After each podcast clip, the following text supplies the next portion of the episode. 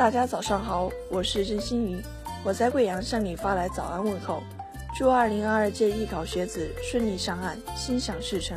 大家早上好，这里是早安南都，我是实习主播楠楠思君。大家刚听到的是我和大家说早安特别环节。如果你也想发出自己的早安问候，可以在节目简介里找到活动报名链接，按照指引投稿就可以了。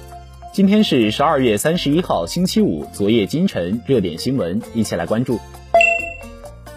十二月二十八号，国家体育总局在官网发文，就五个方面回复关于中国足球振兴刻不容缓的提案。其中，关于加强足球运动员管理的建议中明确，国家队及 U 二三国家队运动员严禁有新的纹身，对已有纹身者劝诫其自行清除纹身。如有特殊情况，经队伍同意后，必须在训练、比赛过程中对纹身进行遮挡。U20 国家队及以下各级国家队严禁征调有纹身的运动员。当前国内的足球队建制中基本已无省队概念，对于在俱乐部中违规违纪的运动员，将遵照中国足球协会纪律准则中相关条款进行处理。消息出来后，引起了媒体人和球迷的热议。有媒体人认为。对于小队员，还真是得从小抓起。青训不只是抓技术能力，更要让他们从小学会做人，还得让他们多读书。但也有不少球迷认为，问题不在是否纹身。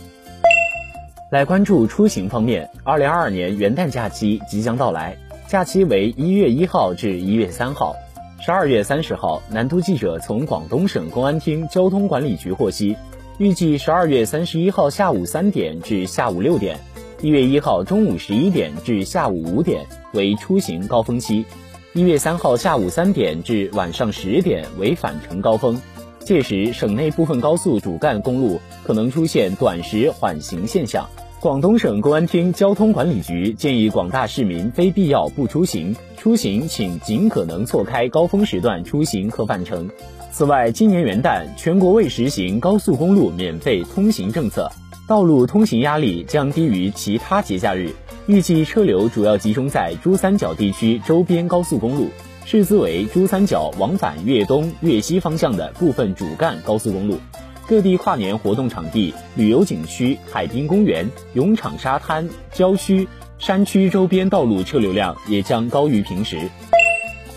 来关注时事新闻。近日，中央组织部从代中央管理党费中给陕西省西安市。划拨专项资金两千万元，用于支持开展新冠肺炎疫情防控工作。中央组织部指出，这笔党费主要用于慰问奋战在疫情防控斗争一线的医务工作者和基层党员干部，支持基层党组织开展疫情防控工作，包括购买疫情防控有关药品、物资等，补助因患新冠肺炎而遇上生活困难的党员群众。陕西省要落实配套资金。指导西安市和省内其他地区及时将这笔党费下拨给基层，做到专款专用。医政医管局官网近日发布国家卫生健康委办公厅关于印发《公共场所自动体外除颤器配置指南（试行）》的通知。南都记者注意到，在规划配置方面，指南指出，建议在城市轨道交通、长途车、铁路列车、飞机以及交通场站。体育和文化娱乐场所、大型商超、酒店、旅游景点、学校、幼儿园等人员密集场所和警车、消防车等应急载具内，逐步推进配置工作。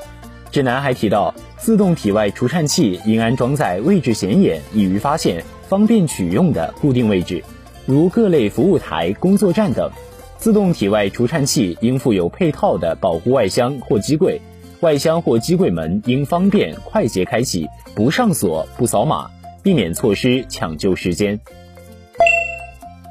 来关注热点新闻。日前，艺人张庭及其丈夫林瑞阳的公司涉嫌传销被立案调查一事持续受到关注。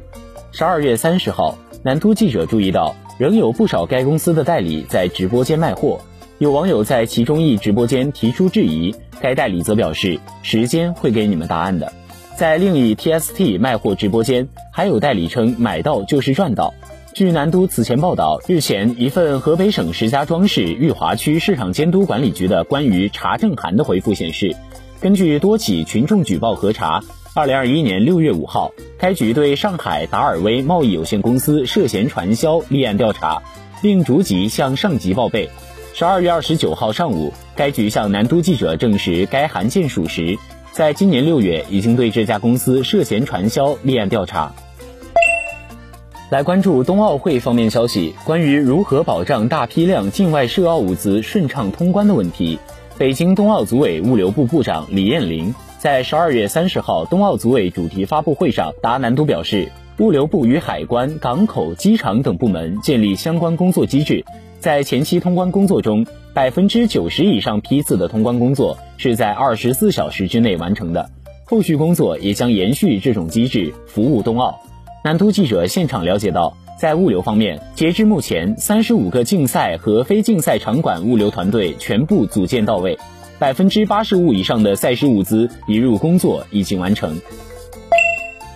来关注娱乐新闻。新年将至，国家电影局于十二月二十九号发布通知，要求二零二二年元旦、春节期间抓紧抓实抓细电影院疫情防控工作，杜绝出现聚集性疫情，确保常态防控到位，预约限流到位，排片间隔到位，人员排查到位，环境消杀到位，应急处置到位。南都记者注意到，元旦将有《穿过寒冬拥抱你》《反贪风暴五》《最终章》以年为单位的恋爱及动画片《梦境历险记》等四部片上映，加上热映的《爱情神话》《误杀二》等，伴随观众一起跨年。以上就是今天的早安南都的内容，更多精彩内容请关注南方都市报 APP。本节目由南方都市报出品。